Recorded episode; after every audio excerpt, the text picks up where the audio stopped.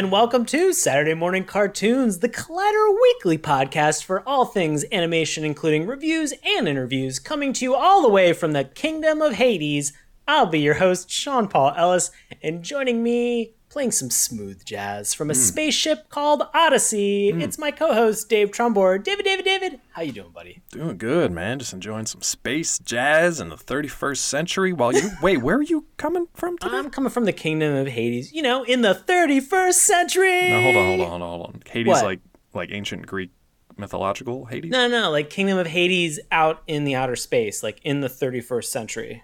You know, space Hmm. No, travel. I actually don't. Like, I, we've been looking for you guys for a very long time. Uh, Want to drop looking. like a ping? You can drop a little ping. this is like a Space this is like a great uh, Marco Polo or Where's Waldo that you're never gonna figure out. Just the absolute worst. yeah, it's not good or healthy for anybody. It's really not. Oof.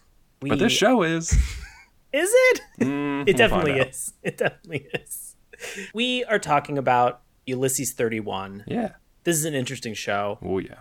just to kind of start this off, Dave, did you did you ever get into Greek mythology when you were in school? I mean, as much as any kid who played like God of War probably did. Yes, I guess. I mean, I don't know. We, I didn't. I never studied like quote unquote the classics, um, Okay. like with a structured class or anything like that. you know, the the occasional, uh, what do you, what do you call Odyssey reading, the Homer, the Iliad, all them things. Uh, just a basic pantheon of uh, classic gods and goddesses and some stories here or there. We watched Okay. uh, Hercules on TV, if that counts. All right, all right. Clash, no Clash of the Titans. I definitely love Clash of the Titans. Yeah, great OG. great yeah. That's not the reboot. Not the no, reboot. definitely not the reboot. Yeah, not the reboot. Everything I know from or about classic Greek mythology is probably from pop culture. if that's what you're driving at. How about you? Did you have any actual like classical schooling? No, and we're probably gonna really frustrate a lot of Ooh, classics yeah. majors. You know, all, all of them that are out there that are listening to this podcast. Shout out if you are a classics major, message me. We will send you stickers because I feel like I'd only be sending out like two or three stickers, and I'd be fine with that. And you guys are respected, and we appreciate it. What's crazy is all the classics majors out there who actually translate every single one of our podcast episodes into Latin. It's amazing. It's terrible. Some idea. say it's a dead language, but these, you know, these folks keep it up and I do appreciate it. Oh no, that's awful. I I got really into Greek and Roman mythology Yeah. in middle school, and I think I did a presentation on Poseidon at some nice. point in seventh well, grade. You are well equipped for this episode. Yeah, I was super pumped about it, uh, and then I think I probably read like abridged versions of the Odyssey when I was in high school, kind of as a part of a, a literature class that we that I took. And by that you mean you just read the Percy Jackson series when it came out. no, actually, I never. I I think I watched part of the movie, but I, I haven't. the books are good. are they? Yeah, Okay. yeah, yeah. They're I mean they're they're kid right, look, level, like they're don't Harry don't Potter sell level. me yeah, on. Percy Jackson, okay? Sell me on Ulysses 31. Ulysses 31. That's what we're on right now. The original Percy Jackson. wow, I mean, when you think about the timing of this Yeah. and when this show came out, uh, I'm gonna kind of say, you know, for something that came out in '81, hmm this would have kind of influenced a lot of the things that we're going to talk about tonight. Yeah. Or at least there are a lot of notable franchises and components of this show that I feel maybe inspired things that came both out ways. in the 80s and It goes both ways. Yeah. Right. Look, I don't want to say the divine hand of Zeus had an influence in terms of what he did for this, but who knows? Who knows? Where, you know. I gotta say, this is an interesting case study in gods being not super helpful, uh, shall we say, since I'm trying to keep it safe for the kids out there. Like, Dave, isn't that always the case? isn't that always the case? Isn't that always the case? Ain't that always the way? That's my new catchphrase. I'm going to try that out from now on. It's just, Dave, isn't that always the case? I like that you always lead with my name, regardless of who you're talking to. yeah, doesn't matter. It doesn't matter. Doesn't matter. Where did this one come from, though? Why haven't we covered this before? What have we been doing? Thank you. So, we have been taking a lot of listener recommendations. Mm-hmm. This is an extra special listener recommendation because this comes from our friend Bobby Anthem. This is a Bobby Anthem recommendation. Just want to say we have always appreciated Bobby for everything that he does, being just an extra special friend of this show and collaborator on everything that we do from week to week. Yeah. We love Bobby. Thank you so much, Bobby, for always being there for us and, and helping us out and working with us. We really can't tell you how much we appreciate your friendship and everything that you've done, buddy. So thank you. He's literally the third voice of this show. Like, if you know Sean's voice, if you know my awful voice, and then you were like, just shut up, you two, and let me get to Bobby's synopsis. Like, we know that's what you're waiting for every week. We do the same thing. We scroll right to it. He's the third voice of the show, and that, that definitely needs to be stated. Yeah. Yes, absolutely. So, we want to mention Bobby is making a recommendation. A lot of you have, out there have also made recommendations for cartoons or for social media in the comments of YouTube. We really do love those recommendations. And if you want to recommend a cartoon to us, go to the bio for any of our social media accounts, click on that link tree. It's not a virus, promise you. Uh, it, the second button, I think, says suggest a cartoon. Or you can go one step further. If you don't want to suggest a cartoon from just the Google form that we have that's available, you can dial 202 681 4406. You can call in, you can leave a voice message, and we are legally bound by our cartoon lawyers that we 100% have to review those shows. So if you want to have a show and kind of prioritize it and get it bumped up to the top of the queue, give us a call. We have a bunch that are in queue already, so we will be getting around to those. So thank you guys so much for doing this. Uh, we love this because we want to know what you want to have us watch the, I mean, you know, we could do all the programming ourselves, and we yeah. have for six years, you know. But but we love knowing what we've missed, or what was important to you, or what has fallen through the cracks in terms of the you know over two hundred and was it two hundred and seventy something almost yeah. seventy five episodes that we've done. Yeah. So you know, with everything that we've done, in addition to all the interviews and everything, we want to know what's important to you. We love being able to get into that, and we love that Bobby was able to tell us to watch Ulysses 31 this week. So Bobby, we're going to now kick it over to you to tell us a little bit about Ulysses 31. So, Bobby, take it away. Ulysses 31 is a French Japanese animated television series that updates the Greek mythology of Odysseus, known as Ulysses in Latin, to the 31st century. The show comprised 26 half hour episodes and was produced by DiC Audiovisual in conjunction with anime studio TMS Entertainment.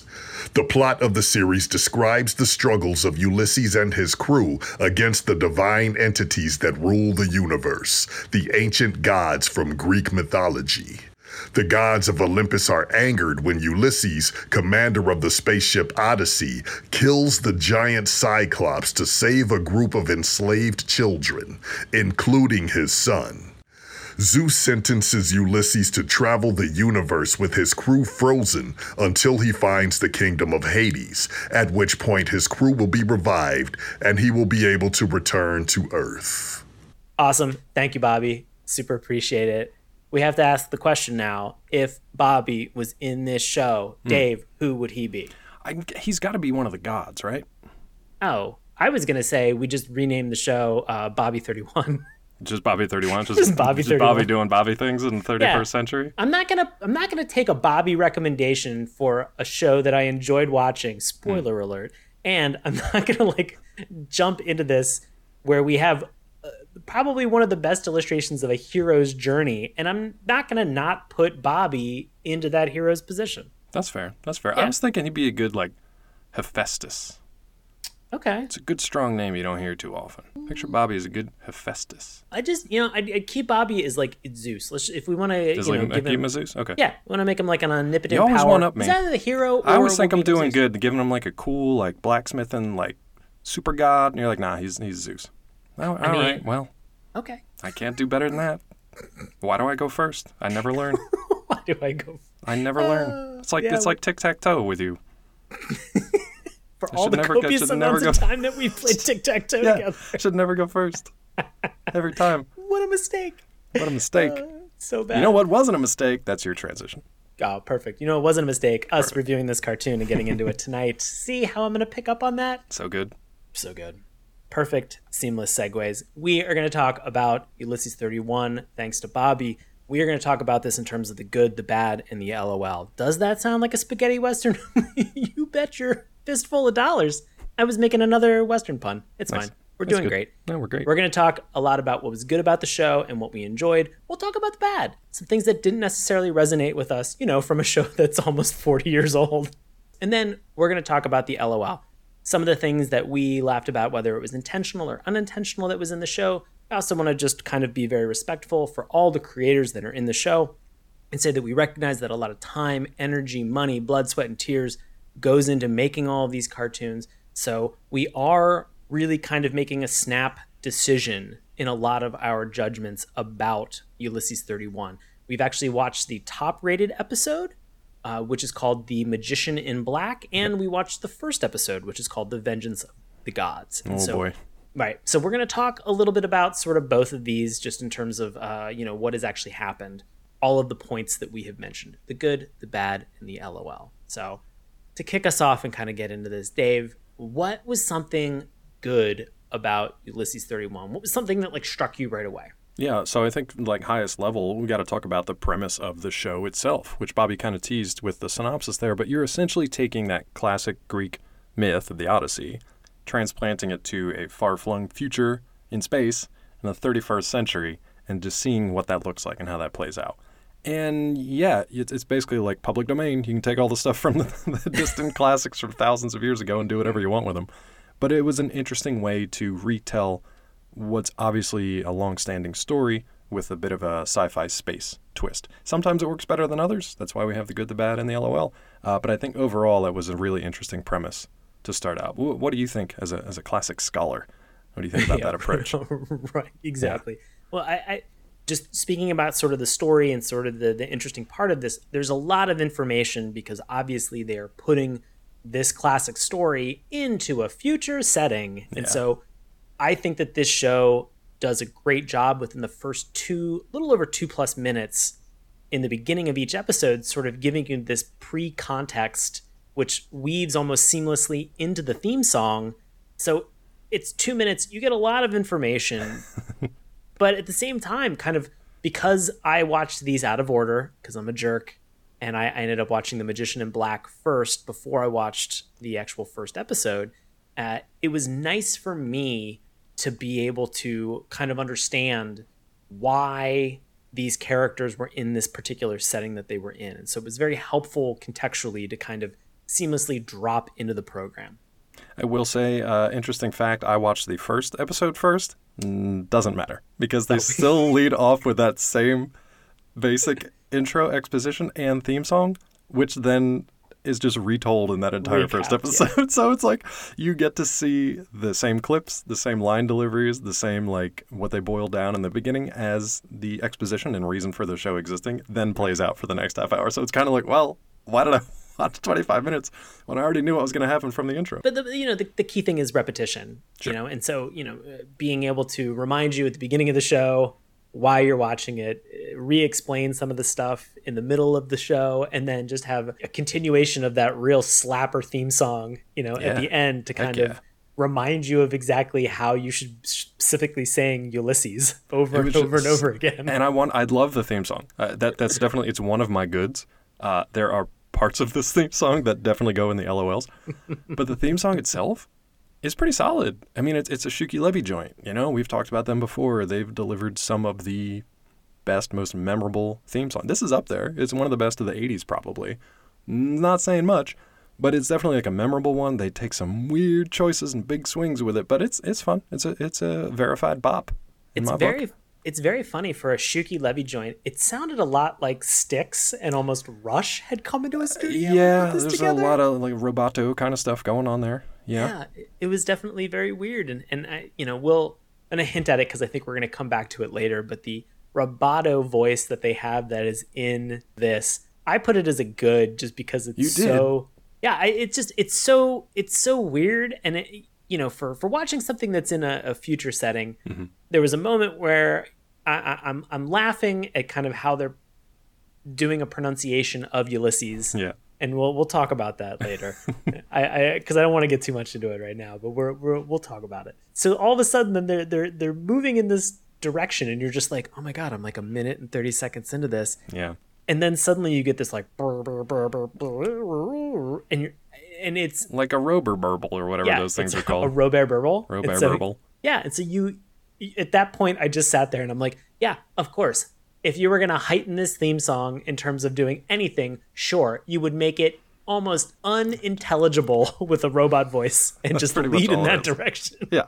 It's like if this was remade today, it would probably be like a Daft Punk thing.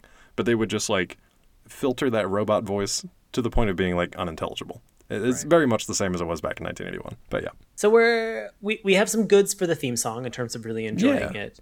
I think the Uh, theme song hits each of these three categories for me. so we'll we'll keep coming back to that. So go listen to it now if you haven't yet. You brought up the idea of the premise Yeah. of this cartoon. I love the premise of this as well, and Cool. the idea that they they really talk about the fact that uh, that that there's a Cyclops that is out there that uh, Ulysses has defeated. Which big disclaimer there, it was not necessarily Ulysses. He was just kind of He was involved. He was around. it was like yeah it, it's just i it, it's challenging because he didn't really defeat the cyclops uh it, it was lo and behold it was one of the other characters that i feel like we're gonna put into the bad category Oh, 100%. Yep. yeah uh, a little robot character named Nono Yeah. uh, but you know the the result of this really kind of made me it resonated with me for a PlayStation 4 game that came out late last year uh, that's called Control. Oh yeah, yeah. and there is this this moment you know where the the cyclops has been defeated. Uh, these like disciples of poseidon have asked poseidon to kind of curse or punish ulysses as a result. And so then a majority of the crew that ulysses has is then suddenly just these like lifeless bodies that are hovering in the Oh, air you're right. I didn't even in put the those together. spaceship Yeah. and it it is that is part of what happens in the game control not Yep. the greek god aspect of it not the Cyclops part. yeah, the not the Cyclops 31st part century. Maybe. but just uh, no i mean it's eh, maybe uh, but it's it's definitely like the the floating body creepiness thing So and that that pops up multiple multiple times and and there's something eerie about it but I, I I like the fact that it's this bizarre constant reminder of the mission that Ulysses has to accomplish. for many episodes because it's also in one of my LOLs, which I'll save. so keep all these things in mind, listeners, because we're coming back to a lot of these things. But so so explain real quick, kind of how did these bodies get this way? What happened? Like, yeah, he defeated the Cyclops. So what? Ha- what happened next? Well, wasn't it uh, like these disciples of Poseidon asked Poseidon, and then Poseidon like asked Zeus? It was a real Zeus- telephone situation Yeah. of like a whisper down the alley of like, what are we gonna do with these guys? just a just a whole telephone game, just to kind of like extract these souls into like sort of like a limbo state. It was just kind of like a like you know passing the buck, like, eh, that's above my pay grade. Let me call up the big boss and get him to handle it. Right. So then Zeus kind of hands out this punishment, you know, and and maybe during the telephone game, it kind of like you know the message got a little bit scrambled, I and he think was that's like, what happened. Yeah. "Wait, you want me to just like float bodies in the middle of a spaceship? Sure. All right, fine." All right. So this, that's exactly what happens. Like I know we're laughing about it, but that's that is hundred percent accurate in terms of what happens. And that's what I'm talking about when uh, I'm saying like this is an adaptation, but sometimes they're really strictly adhering to the original kind of mythology with stuff as far as like curses and punishments from the gods. It's a weird thing when a Greek god pops up in the middle of space in the 31st century in like a black hole and then sentences you to just, you know, do a bunch of challenges until you can find the kingdom of Hades, find your way back to Earth, and only then will all these bodies of your former like friends, family, and crewmates have their souls restored and be turned like back from stone into like living flesh. But meanwhile, they're just gonna float in the random cargo hold of your giant spaceship, just as a terrifying reminder. Which like at a point like they are encountering enemies out in space, and their their their ship is taking like it's getting fired upon. Like Oh, they're yeah. taking shots where suddenly like a fire breaks out, and and, and you just see Ulysses. He's just like, oh, don't worry about that. Uh, they'll be fine. Um, the The robo fireman will the take it. robo fireman, which I was, I at that moment I was like, wait, we have transformers in this thing because Yeah, suddenly, yeah, a, a little truck pulls up and a bunch of transformers. They either look like a cross between like Inferno from Transformers or the Rod. Optimus Prime fire truck and Oh, yeah. Hot Rod. Yeah, and they Rod, yeah. just they just begin kind of like putting out some fires, like nonchalant, just like doing it. Where you see all this billowing smoke rising up in this giant cargo hold, and these just like floating, hanging bodies that so are soulless. creepy. It is so creepy. And I will I still like that, revisit though. that It's in so my creepy. LOL. Yeah. Yeah. I will say though, like like touching on that for a moment, like the animation in this thing, pretty solid. I think it's TMS uh, in in association with DiC, mostly done overseas, but the animation was really solid for like a space sci-fi adventure. I really dug the design of the spaceships, both the massive kind of Odyssey ship, the little kind of individual uh, flyers that they had that like was his name? Telemachus, the kid. Yeah, Awful name for a kid. I, I don't care if it's pulled. I know the classics guys are freaking out right now. I know it's from the myth. Calm down. It's still a terrible name for a kid on a 80s TV show. what would have been a better name? Telly. Telly. Yeah. Yeah. Okay. Short for Telemachus. You still be short for Telemachus, but you don't need Yeah. to say the whole alphabet soup every time you try to call this kid in for dinner. Just call him Marcus, like Marcus, like Marcus would have been fine. yeah, Marcus. would have been fine. Just get him in here. Love like it. it would have been totally cool. You mentioned about animation. I want to say Yeah. you you hinted at Daft Punk earlier. Mm. There are a lot of things that reminded me of the if, if anybody ever watched the the Daft Punk music video one more Mm-hmm. time, there is a there's an anime that they cut together in order to make that music video that's from uh, Interstella 555 5. There's four fives, Mm-hmm. Four which fives. is not confusing at all. It's the uh, the story of the secret star system, uh, which is yeah, which is a very fun uh, uh, show. You should definitely go and watch that. It had a mix of that and Galaxy Express 999, Hmm. which again, there's only three nines, but they're all nines. It's just numbers for some of these animes are very confusing, but it's still super fun to kind of see this kind of felt like a merger of a lot of those different styles in terms of what they had that was out there. But it, it really is sort of that late that late 70s, early 80s anime kind of feel to it. So, you know, for any listener who's been with us for a long time, you know that we've been talking about some of these shows, uh, especially anime shows like back from that time. Yeah. Uh, very familiar in terms of you know the the character design, and it, it's very welcoming. Like I love it. Like there's a Macross aspect of it too that yeah, kind of there's a seems very lot that's familiar. kind of similar. Yeah. Right. So this this felt extremely accessible because of the animation. I was comfortable, very comfortable watching this because I, I just I really like the characters. familiar. then. Yeah. And it was like, you know, if you'd watch Star Blazers or as it's known, like Space Battleship Yamato, or Right. even if you watch, you know, like like Sean mentioned, uh, some of those titles or the original Gundam or any of those things where there's a big focus on kind of like the uh, the huge steel structures out there in space and how they move and how space is kind of depicted and the space battles that they have, like all that stuff was really cool. I also really like the design of the Cyclops because you didn't know what this thing was going to be. Remember, this is like a 31st century depiction of these classic monsters and, and creatures of myth. But this thing was just like an enormous robot with a massive kind of central crystal eye that sometimes looked like a pepperoni pizza, but for the most part actually looked pretty good. So I really like the design of that too. It reminded me of Shockwave from Transformers. Yes. Every robot in here is just a transformer to me. I've gotten to the point are. where every cartoon is just a transformer, Well, for better or for worse. It's and honestly, it's it's part of the bad section too, which we'll talk about in a little bit. There's a lot of kind of cross pollination among different franchises and different mm, animation studios, maybe, and some some things that are maybe borrowed. Some are Yeah. blue, you know. well, I mean, you know, we had the magician had some dogs that we'll talk about at some point, and they definitely look like Ravage. No Rumble though. No, Rumble. Rumble. Always want, always want Rumble. You brought up the idea of you know space and just kind of the setting of this cartoon in general.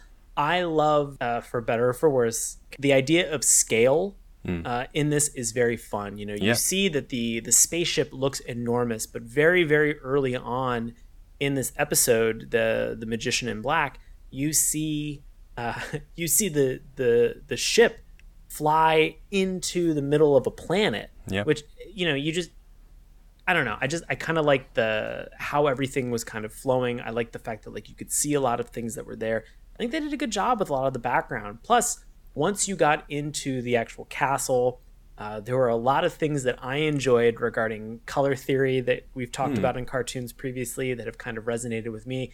You see a, a castle that's in the middle of this planet, it's purple. You go inside of it, you see a lot of the people who are in there who are in like dark purples. And if we've known anything about, you know, uh, kind of what we've learned from even like Beast King Go Lion or some of the other anime from that time, uh, purple is going to mean villain. Like it's going to mean that there's going to be an evil, more sinister presence. So in that exact moment where I saw that castle, I was like, uh oh, something's bad- about to go down. That's this is a a bad, bad omen. castle. It's a bad omen, and it's in terms of a color, like which is crazy that they would kind of reinforce a lot of these things. So it goes to your comment about the cross pollination and the the reuse of a lot of these things that they have in these cartoons, kind of across the board. But we even get a point where we have sort of a simulation at Yeah. one point during one of these episodes. And they, they go at this really fun pixelated environment. I love that. I thought that was point, such and a nice so touch. Cool. Yeah. because they didn't have to do that. They could have just gone to like, oh, this is a simulated environment, and just you're just like, oh, we're just on Earth, but it's not really Earth. But they went to the extra effect of like kind of showing pixels at the edges, or if they tried to run through a creek, it would kick up a spray of water, but it would also be kind of like pixelated and blotchy, and it was just like a really nice touch. Yeah. Cool to see, you know, the idea of like we're going to recreate something from a character's memory, but it's not going to be a hundred percent perfect. It's yeah, it's not. that was a nice there. detail. It was a nice finessed detail that they could kind of pull in. And for 1981 to kind of add that like pixelation, it wasn't you know you weren't watching something that was like buffering over the internet because nobody would see that for another 10 or 15 years.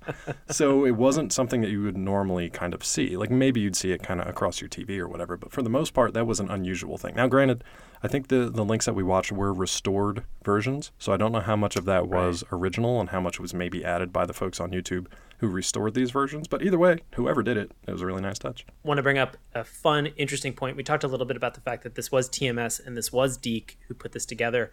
Also, want to give a big shout out to the fact that this is from Nina Wolmark, who created this. If that name sounds super familiar, you can go back uh, maybe about uh, a little over a year and you can listen to, or a year and a half, and you can listen to Spartacus and the Sun Beneath the Sea. She is the the person who also helped develop that for television as well. So she has been behind two shows uh, that we've now watched. So Nina, you're getting up there in the charts. We're loving it. Loving it. I think another co-creator in this one was uh, Jean or Jean uh, Chalopin, and I'm probably butchering his name, but uh, it's a name that's popped up before, and unfortunately, I don't remember quite where we've come across that before. But just wanted to give uh, give the co-creator his due. Right. He was actually he had been in the group that then formed the company that became DiC. Got it. and uh, he also you know was there like during the time uh, like he's worked on like some stuff that's been like a part of like Saban as well as also Fox Kids Worldwide. So Right. a lot of those cartoons that we have kind of talked about in those In that uh, era. in those production companies, Mm-hmm. uh, he has helped in terms of like either producing or being a director for those as well. Cool. Anything else you have in terms of good, Dave? Uh, I will just say so that the highest rated episode, The Magician in Black, is a fun episode. yeah, The ending is great. It's a twist that I did not see coming.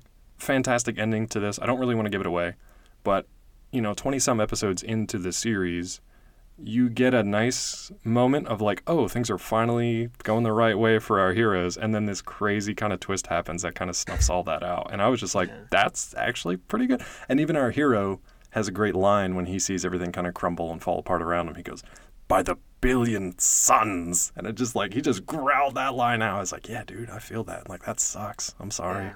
I'm sorry. On to the next adventure. Put your floating people back up in space.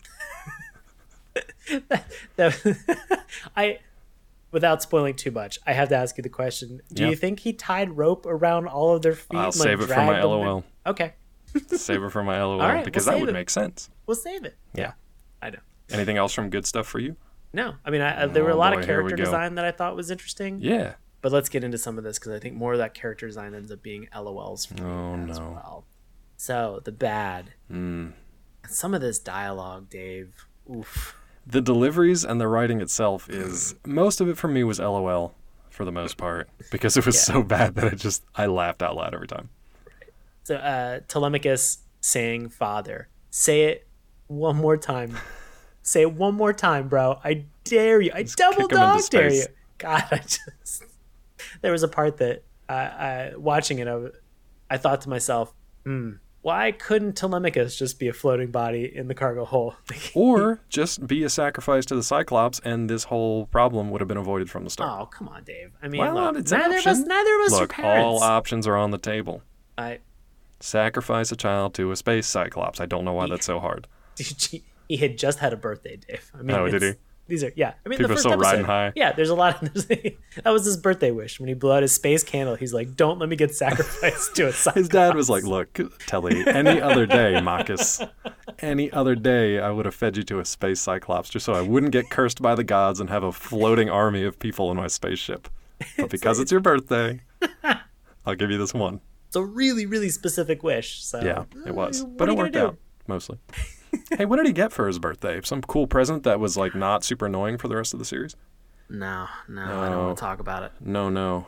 Yeah, no. It was like he got a he got a little robot sidekick named Nono. immediately there there was something like visceral inside me that as soon as this thing popped up out of the box, if you've seen cartoons from the 80s and 90s, you know what this thing is, and it's just the annoying little sidekick that's occasionally going to do something cool, but for the most part, it's just going to be there for like comic relief and just to be really friggin' annoying. It's the, the you know the Scrappy Doo effect or whatever you want to call it, but like Right. you knew it as soon as it popped out. It's it was Snarf before Snarf, Scrappy Doo before well maybe not before Scrappy Doo, but same kind of idea. Can you tell I didn't like Nono? No. Uh, Okay. Yeah, no, I mean, I can tell. He Yeah. he really didn't do a lot for the show. Uh, and I, I will say, a lot of it for me was there were moments where he started and began to try to attempt to take credit for himself, like for himself as a robot that other people had done things. And that to me, That was a little weird. I was like, weird flex, Nono. yeah, I was like, everybody else is watching you do this stuff. No, no, just maybe chill out, buddy. Like, what what is your problem here? And, and I didn't have as much of a visceral reaction as you did, Dave, from the onset. There was a moment where I was like, oh, okay. I mean, he looks he looks oddly cutesy, and he's making a joke about like, do you want some nuts and bolts? And I. I don't want any of this, but I hope that he just kind of blends into the background. But and then, that was the thing. That was the reaction I had because I could see. It was almost like I had like I like blacked out and had a vision of the future, in that I would see all of Nono's terrible one-liners and like parts to play in every episode uh, from here on out. Because if you've seen that stuff before, you know what's coming, and it's just Yeah. one of those things that I, I don't like to know what's coming in in shows. So when you introduce a character like this, it's like got it. I know I know what this guy's all about. yeah. Yeah. He's fine. He's got interesting parts to play. In the first episode alone, he either saves the day or causes the catastrophe that results in the rest the rest of the season. Um, later on, uh, there's an LOL from Nono. I'll give him credit for.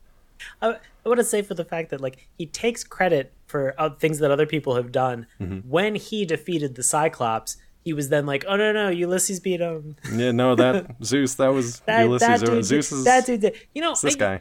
Mm-hmm. You're bringing this up, Dave. Sacrifice the robot. Like sacrifice 100%. the robot. Get rid of him. He 100%. was the culprit. He was. Just end the case. Story done. Zeus is like, where's where's the one known as Ulysses? Everybody should have just pointed at the robot.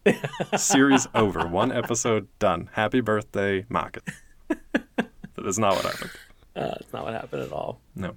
I, I, I think that there are, are a couple things that we both didn't like, and I think there are some things that you and I both agree upon Yeah. Being some of either the plot points or sound effects that get lifted boy. from Star Wars. And I want to say because this past Sunday was the season finale of Rick and Morty hmm. season 4, there's a moment in that final episode where Rick just goes, "Oh no, are we doing a Star Wars?" And watching this cartoon now, I these two episodes, I had moments where I, I out loud just went, "Oh no, we're doing a Star Wars." So let me guess. When you saw the the planetoid with the crater in it that was big enough to hide a spaceship, you were 100%. thinking of 100%. okay, yeah, yeah. Millennium Falcon. Yeah. right in there. No Exactly. space worm, unfortunately. No space. Um, but I mean, just even if you are watching the the stuff, sometimes like visually, stuff will be like, wait a minute, that looks like it's lifted eh, like exactly from Star Wars, or like if you're listening, you're like, hold on a second, that blaster sound is exactly the one from Star Wars, or even the music at times. And I think there's been some legal action actually for this cartoon. Because we're not the only ones who thought this. Uh, the people who actually owned the rights to Star Wars at the time were like, "Whoa, hold on a second here, Space Ulysses, something ain't quite right." yeah, there were actually a couple uh, allegations about copyright infringement Yeah. that they had with Lucasfilms uh, for some of just like even like the it was the battle theme. Yep. Uh, there's And a John bunch of Williams' things that they work. had. Mhm. Yeah, bunch of stuff that they had that they thought was stolen from Empire Strikes Back. So with They it's had a case. it's funny because all of this is noted on the wiki page, which I did not read until after I was done watching the episodes. Right. To kind of keep this all spoiler free for myself. And I, I do that for a couple of reasons. One, if they bring in, they introduce characters, but they never name them. I want to be able to call out the fact that like I don't have any idea Yeah, like, who who these this? people are. So Exactly. You know, you as a as a new viewer are going to have the exact same problem that I went through. But then to be able to note these moments of like what sounded and felt like copyright infringement and then to go and be like, "Oh no, somebody actually took legal action." I laughed so hard at this. It's fair though. yeah. And they weren't the only ones. There are a ton of people ripping off Star Wars at this point, so I'm sure they had their hands and their coffers full, for Right. sure. Anything else that didn't quite sit with you in this? Uh, a couple things. Just minor stuff, or yeah, some of it was minor. there were just some reused animation that they they had in one of the episodes uh, that was very funny. And if you go back and there's a moment where when the prisoners escape the magician in black's captivity, Who is They- spoiler alert and actually a bad guy. yeah, surprise, surprise. Surprise. a purple bad guy. uh, when they're in the process of escaping, the magician in black has some robot guards that are firing, and the captives fire back. In that moment where the robots collapse, their animation obviously they just you know kind of keyframe like slowly kind of crouch down and then lay on the ground, and then other robots that are identical to them appear and stand almost over top of the bodies as if they were going to repeat that process of those robots firing and collapsing and falling exactly onto that exact same spot. Again, it's a funny trick and it was very, very minor. And I we're at the level where I've just gotten so nitpicky about things. My eyes immediately recognized it and, and just noted it. It's not an egregious error, but it's just something kind of Something you just- noticed. Yeah, it's something I noticed very quickly. What I will say was bad is that there's a moment where suddenly the magician in black is like, "Oh, let me talk to you about all my slaves." Also, the best thing that I have is what I call the most dangerous game, which is hunting man. And in that moment, I was like, "Okay." Can I say that this is where my other other bad is because our hero, uh, spacefaring Ulysses, has survived twenty some episodes by this point. But before even asking the magician like what he wants in exchange for freeing all of his people, he just agrees to it. And then what Sean just mentioned is what his side of the deal is. And then Ulysses is like, "Whoa, wait a minute, slaves? Wait a minute, hunting people?" It's like you've got to hammer out the details of the negotiation before you agree to it. This is They- basic stuff, bud. This is basic negotiator Basic space 101. law. Look, I watched the movie The Negotiator. Yeah, I'm pretty sure it was. Sam Jackson and Kevin Spacey. Well, just mm-hmm. it was just Sam Jackson. We've just not- canceled the rest of the yeah. okay. It's just- Negotiator 31 one was the actor. cut without Spacey in it.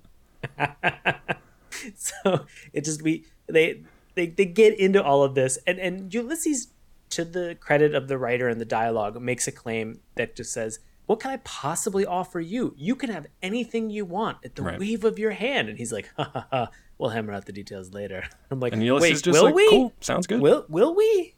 Like maybe uh, I don't know. Anytime somebody says something to me that might have like a legal ramification, I'm like, I'm gonna need an email. I'm gonna need a notary. I'm gonna need a lawyer. Like, and that's Basics. yeah. That Now, granted, we only know this because we agreed to do every listener recommendation before we actually hammered out any details. We didn't know we were going to be held legally accountable. So, look, learn from our mistakes. We're in this to the grave, okay? Don't do like us or Ulysses. Get the details hammered out first before you sign the line.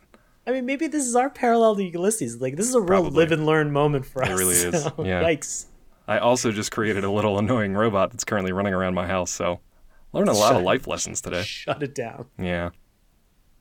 What? Anything else that you didn't enjoy? super minor, but there's a character Yeah. named Yumi who's the younger sister of an uh, of an alien male figure. When uh, Marcus kind of gets abducted by the Cyclops early on, he lands in the care of, of these two uh, characters, and the first thing that Yumi says, her brother says to her, like, "Look, it's a it's a human boy from Earth." The first thing she says is, "Ooh, he's so handsome," and I was like, "Can we not?" She's like six years old. Can we not? Can we not Does she have anything else? Yeah. that she could say? It was just a weird kind of thing of like, this is my first introduction to this character. I know nothing else about her other than she is a younger sister and she finds the lead, kind of the lead younger character handsome. And that was it. That's all we got from Yumi for quite some time. Uh, and then there was a weird kind of like telepathic. Uh, what do you call it? Deus ex machina that really helps speed things along and, and Right. jumps over, you know, realities and plot to help move things along. Yeah. You got to stitch together somehow. You do sometimes. You really just need to throw in that telepathy to get it together. I, I talked a little bit about sort of the the battle robot animation just Mm. kind of getting reused just kind of like a lot of the things that we have in terms of the animation uh, is kind of an lol for me. Like i thought that there was some good action that they had that they they were able Yeah. to animate for the time. I thought that, that was really really good. Uh, but there's definitely uh, you know some some moments of just animation that are in here that just really kind of like made me laugh. Uh, even in the scene where they're kind of getting cursed by Zeus, and he just goes, Let, "Let's hold hands," which is like one. It's a combination of like the circumstance that's happening to them. Sure. The animation's included, and just the dialogue's really janky. And for And some the, reason, the it- difference it, in height of the characters too was really funny because some people are just floating in midair at this point. Like the robot is just tiny, floating in between two people at this point. just everybody's just kind of levitating at this point and Yeah. it, it seemed like it was slightly different animation because it was way thicker lines around those characters Hmm. uh, but then suddenly you know just like just the dialogue from like ulysses who just kind of seems like he's i don't want to say he's a bad dad but he seems like he's kind of a reluctant dad sometimes Yeah, yeah. the the warmest thing he ever says to Marcus is just like, "You're alive." That's it. That's you it. don't get any more warmth from him. Like he saves him from a child eating cyclops monster, and he's like, "Well, you're alive." yeah The end. I, don't I don't want to fault him. I mean, you know, Nice. he's he's he's he's got a lot He's got a lot his on best. his mind, you know. But at the same time, just it really made me laugh. You know what made me laugh right out of the gates? What The theme song. I know. I just I mean, why?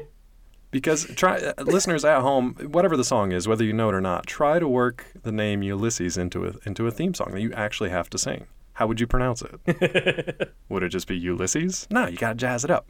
Ulysses is how they pronounce the name multiple times in this theme song. Ulysses, to the point that you can't even tell what they're actually saying because you're Oh, like, wait, God. the show's called Ulysses 31. Oh, Ulysses. Got it.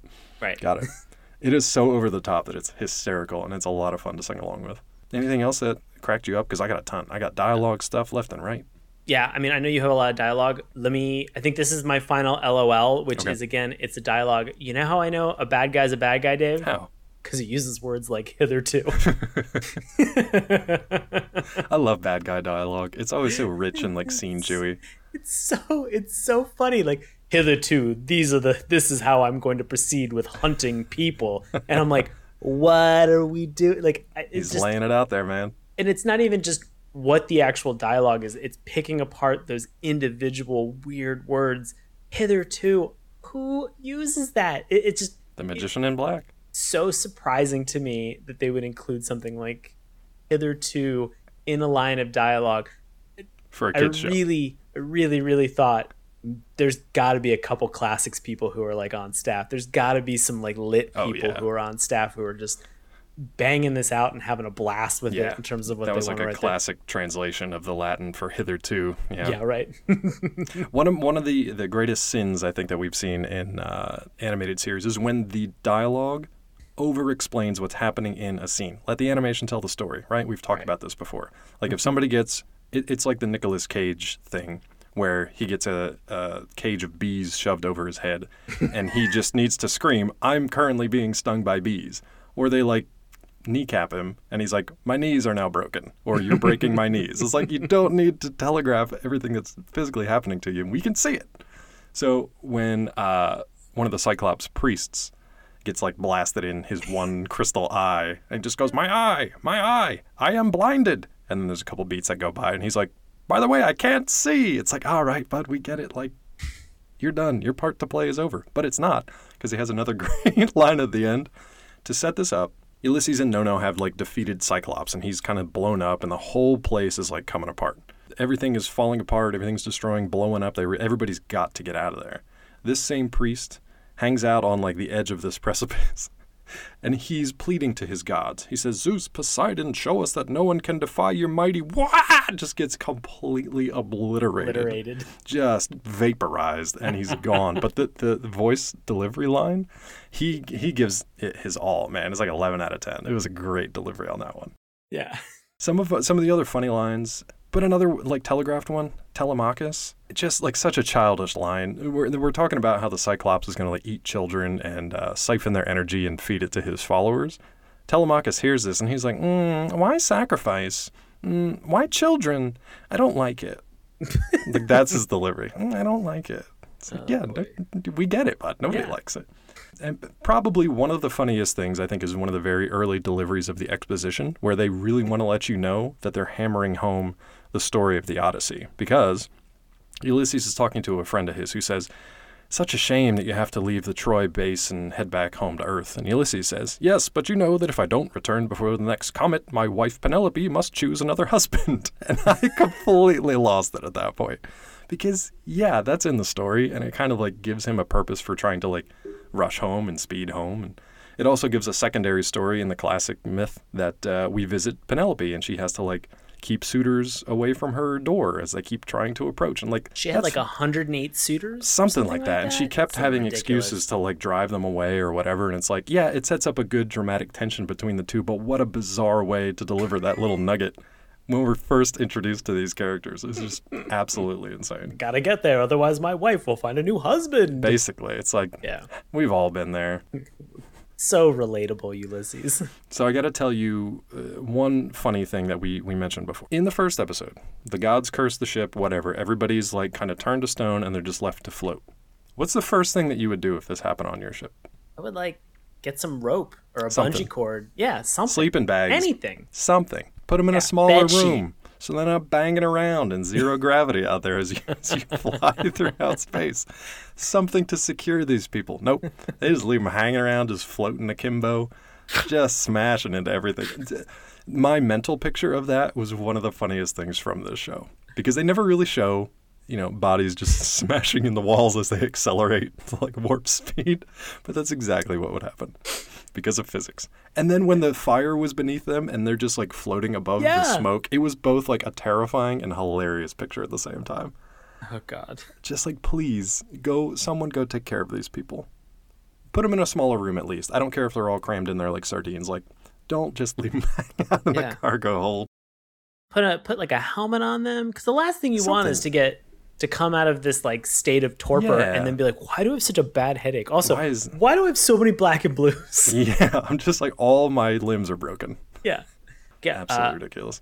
I have another line of dialogue for a got? character that we haven't talked about, Yeah?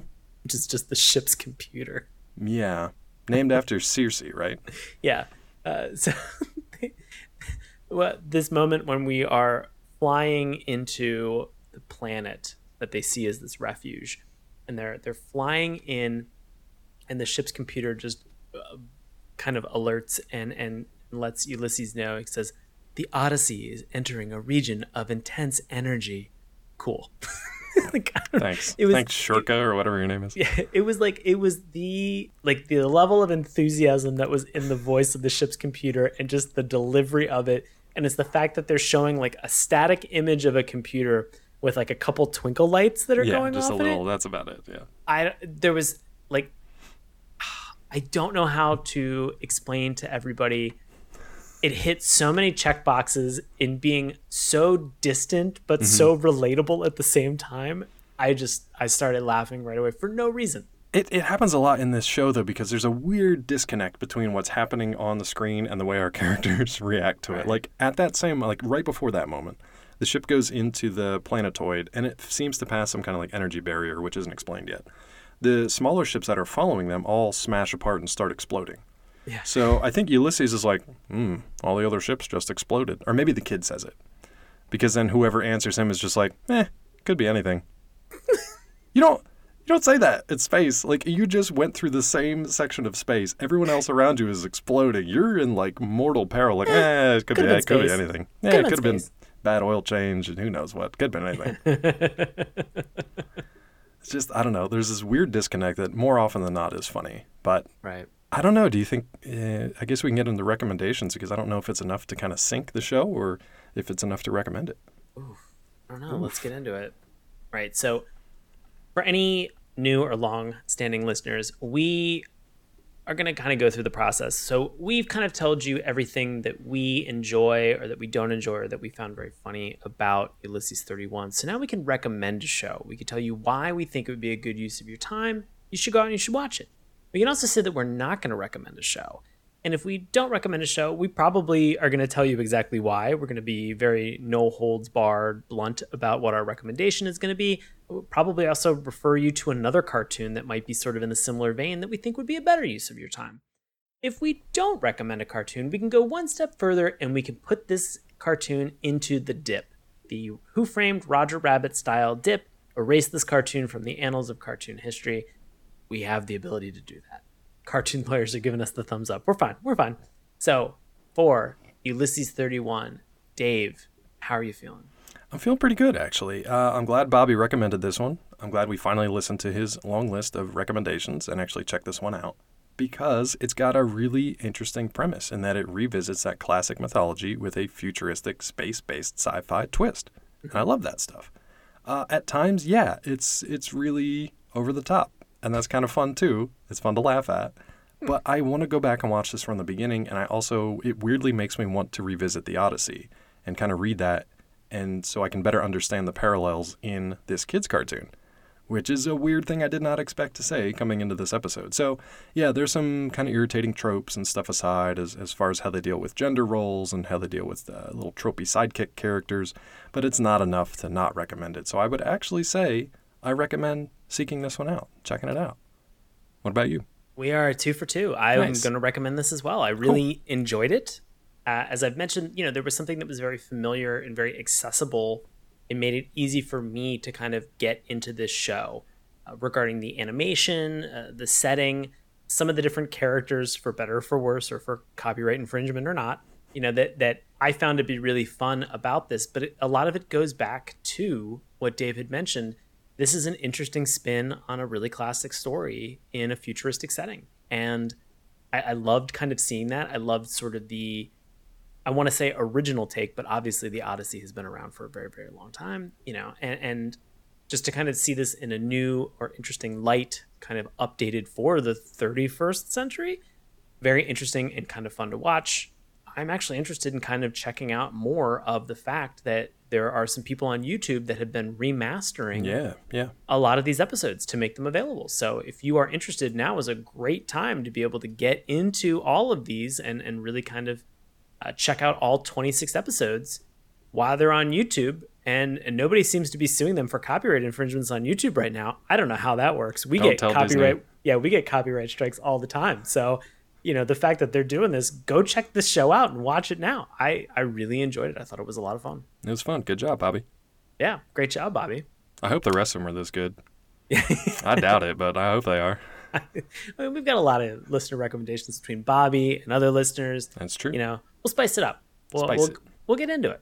Bring a little spice to your life. Well, we have definitely talked a lot about our friend Bobby. Mm-hmm. You can check out our friend Bobby Anthem. You can hear him on his paranormal podcast, Inhuman Experience, with his co host Bobby Blades. You can find them on Twitter at IEXP underscore podcast. In that same stream for Inhuman Experience, it is on pause right now, but I will tell you it's a fantastic listen. Go listen to Bobby's In Search of My Lost Soul. It's in the same stream as Inhuman Podcast. Uh, Bobby has been doing this solo project. It's a wonderful listen. I can't recommend it enough. It's available anywhere that you find Apple Podcasts, Stitcher, just about anywhere that you would listen to a podcast. Search Inhuman Experience and get a bonus In Search of My Lost Soul for free. Dave, what do you got going on, buddy? Same old stuff, bud. You can still find me over editing this and that at Collider.com, ex- expanding my coverage a little bit into uh, video games, probably as we speak. So taking that on, in addition to animation coverage, continuing Saturday morning cartoons here, and all kinds of other nonsense. You can follow me on Twitter at Dr. Claw MD. And if you'd like to read along, you can pick up The Science of Breaking Bad from MIT Press, available on Amazon, anywhere. Excellent books are sold. What's going on with you, bud? Man, as always, during this weird and interesting time, I'm Yeah. not doing improv comedy. But in the future, at some point, I do live improv comedy in Washington, D.C. with a group that is called Nox. That's N O X exclamation point. We perform with Washington Improv Theater. Uh, I know that we do in the future, we are going to be having, uh, maybe in the month of June, we're going to be having some shows that are going to be, I think, streamed through Facebook uh, or, or online at some point. You can check that out, witdc.org, for more information on when those things are happening. You can find me on Twitter and Instagram at Sean Paul Ellis. Uh, I also do a comedy podcast uh, that is called The Bureau. If you are a listener of Earwolf's The Teacher's Lounge, you might like The Bureau. I am uh, one of four people in a show that's called The Bureau. Uh, it's the idea of four people from the FBI actually doing a podcast in the break room, uh, just as colleagues and friends, just kind of discussing a lot of the things that they have that are going on at work. In fact, some of the uh, people who are on that show have been guests on our show. So Jamal Newman and Isabel Galbraith. We have almost just finished recording all of season two, and I believe uh, season season two is going to be released. I think on Saturday, June sixth. So kicking that off. So check it Very out anywhere you listen to podcasts. So Very nice. Thank you. Want to support us? Yeah, this Yeah. little show, Saturday Morning Cartoons. You can go over to Patreon and search Saturday Morning Cartoons. Remember, that's morning with a U. We really super appreciate it. Also, because we don't really understand how Apple iTunes or how recommendation engines work, don't worry. We're fine with that. You know how you can help us? Just tell a friend. Just repost, tell a friend, let them know that you're enjoying the show. Even suggest a cartoon. We'd super enjoy that as well. You can slide into our DMs on Twitter at Morning Tunes. Remember, that's morning with a U. You can check us out on Instagram and Facebook, Saturday Morning Cartoons. Drop us an old fashioned email, Saturday Morning Cartoons at gmail.com. We do read them. We try to get back to them as much as possible. Looking at you, all those people who comment on our YouTube channel. you can find all these links on our link tree that's in the bio for all of our social media sites. And as always, you can listen to us on YouTube, Apple Podcasts, iTunes, Stitcher, Google Play, Spotify, anywhere fine podcasts are sold. Thank you so much to Bobby for recommending Ulysses 31. We'll see you in space. Space. Hey, everybody. Thanks a lot for listening to Saturday Morning Cartoons. Now, if you'll excuse me, I have to transform and roll out.